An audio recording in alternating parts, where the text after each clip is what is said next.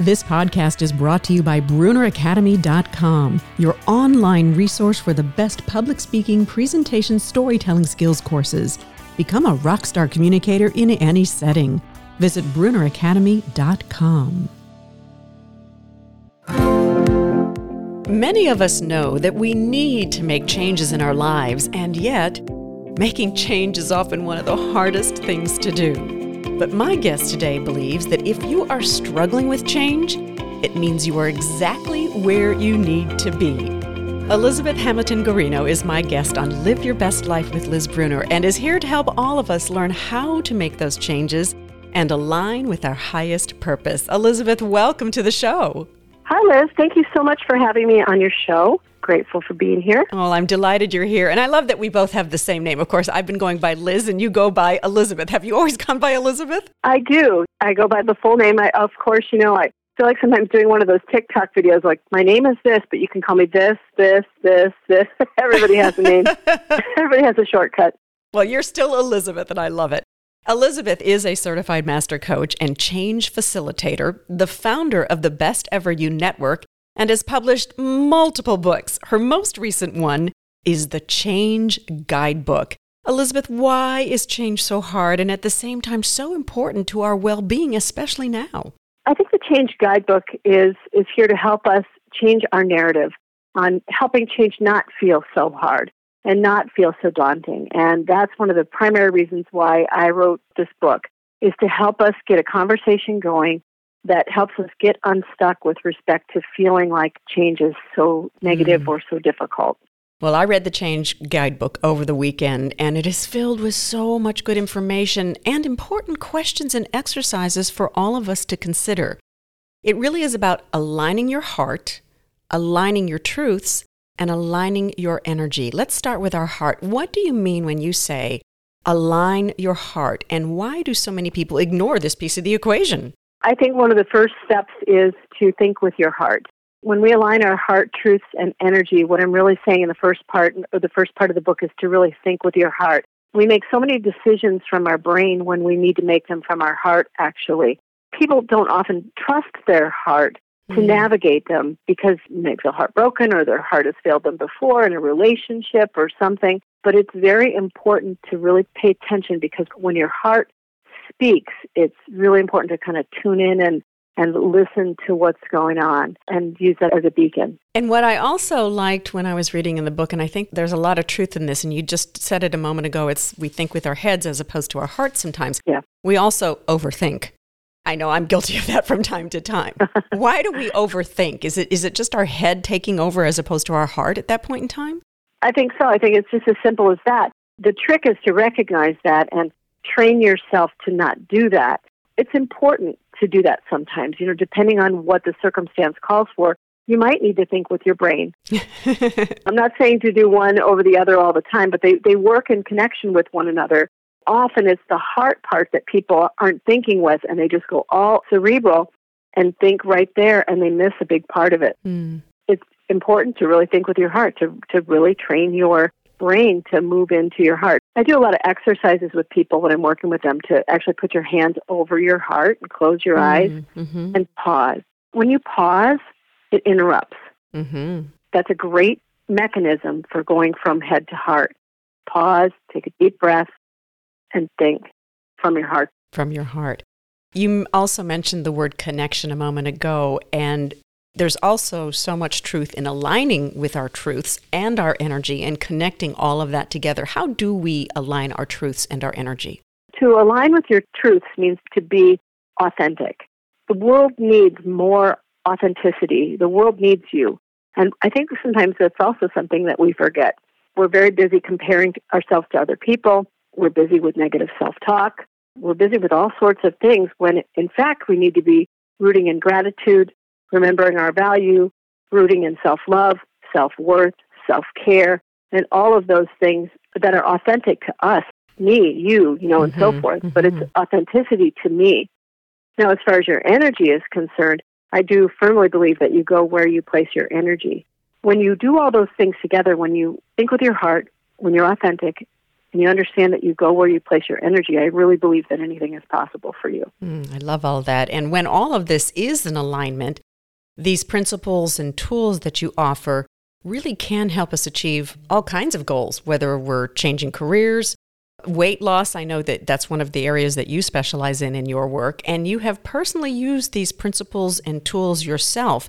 You write in your book that you know what it feels like to feel stuck. And you mentioned those words a moment ago. When did you feel stuck? I felt stuck a, a lot in my life. I've gone through quite a bit. Probably one of the most profound feelings of feeling stuck for me was in my late 20s, I developed life threatening food allergies. And it really threw me for a giant loop at work, at home. I had two small kids. All of a sudden, there was something dramatically wrong with me. And at the time, we didn't quite know it was food allergies. I nearly lost my life. And it was like, oh, what is that? My dad wanted to take me to the Mayo Clinic. They discovered I had food allergies. So I live with life threatening food allergies to peanuts, tree nuts, fish, and shellfish. Mm. My father had a stroke in 2004, a series of strokes actually, and he lived through them, thank goodness. He's since passed in 2018, but at the time back in 2004, he was in a rehab facility and they had taken him down to uh, like a speech therapy session where a nurse was saying ABCs, like a like an mm-hmm. alphabet game. And my dad was to tell us the word that came to mind after A, B, C, and so forth. And this is a huge moment where I stopped feeling stuck and is a huge source of my first book, Percolate, which is a Hay House book. It's called Percolate, Let Your Best Self Filter Through. Because at the time, the nurse said, Your dad's not going to say anything. People with this series of injuries are not going to probably say anything, so just prepare yourself. Anyway, my dad said, Aardvark, benevolence, courage, determination, excellence. F was a swear word that had changed his face. and just this huge motivational list. And it just sort of dawned on me in that moment. I'm like, oh, okay. We're going to stop feeling sorry for ourselves. If he can do it, I can mm-hmm. do it, mm-hmm. you know, that kind of thing. And yeah. it was just a moment where I rooted in gratitude. I love that. You also write about losing our way, and it sounds like you kind of did for a while. And despite the pain and probably heartache that you went through with your dad and the grief, you know, at some point in time, we kind of drift. That's your word. And yeah. I think it's such an accurate word. But at the same time, we have to find a way to forgive ourselves for our imperfections and reconnect with our natural gifts and talents. How do we reconnect to those? I think this book does that. Yes. That is one of the huge reasons why I wrote this book. And what I'm hoping people do is take this book and just give it a little hug and mm. read it a couple times or, you know, open it up and read something. Keep it in your purse, on your nightstand, whatever it is. But the book is a guide yes. for you, for your life, and so forth. And its intention is to help you if you drift, go back to the book and reconnect with your with your heart, your truth, and your energy, and it'll set you straight again. Woven in the book are also 10 points of change. Mm-hmm. It's the process that people go through to make change. Whether you go all the way to uh, impacting other people with changes you want to make, people might stop short of that. Not everybody has a goal to impact other people with their life and all that stuff in a in a teaching, mentoring way. I get it the book in itself is intended to be a guide mm-hmm. um, to help you not drift. I'm curious because when we are going through this process of change that requires patience, acceptance, forgiveness, and a bunch of other things, there are going to be times when there may be someone within our inner circle who is, I don't want to say necessarily inhibiting our growth, but potentially could be. How do we deal with that? There are people all around us that don't believe in us. You know, they don't see what you see for yourself. They see something else. And whether it's a family member or a naysayer or somebody who didn't accomplish what you're trying to accomplish and so they're down on you, whatever it is, jealousy, there's all sorts of people out there around you, guess what? We get to navigate it. it's mm-hmm. called life. Right. It's called and life. so, it's called life. You know what? When you hit a naysayer, when you're trying to do something, they're just not on your team and they're not on your best interest. And it might be a family member, it could be a, a friend. It's important in life to really surround ourselves with love. Mm. I cannot stress that enough. yeah, and think about three, four, five people around you who have your back. I want to get back to your, your life threatening food allergies for a moment because you've nearly lost your life a couple of times. And I think for someone who maybe doesn't suffer from food allergies or know someone, it might be hard to comprehend all the challenges you go through. And I know yeah. you're you're very involved as a spokesperson for the Food Allergy and Anaphylaxis Connect team and Medical Alert Foundation. But can you share with us what that does and how that impacts your life? Because unless you know someone or you're going through it, it's probably hard for people to really comprehend. I liken it to poison. Mm. Some foods are just poisonous to me. It means if I touch them, eat them, and so forth, I will die without medical treatment. Wow. And that's the fact. There's one in 13 children that is walking around with a food allergy.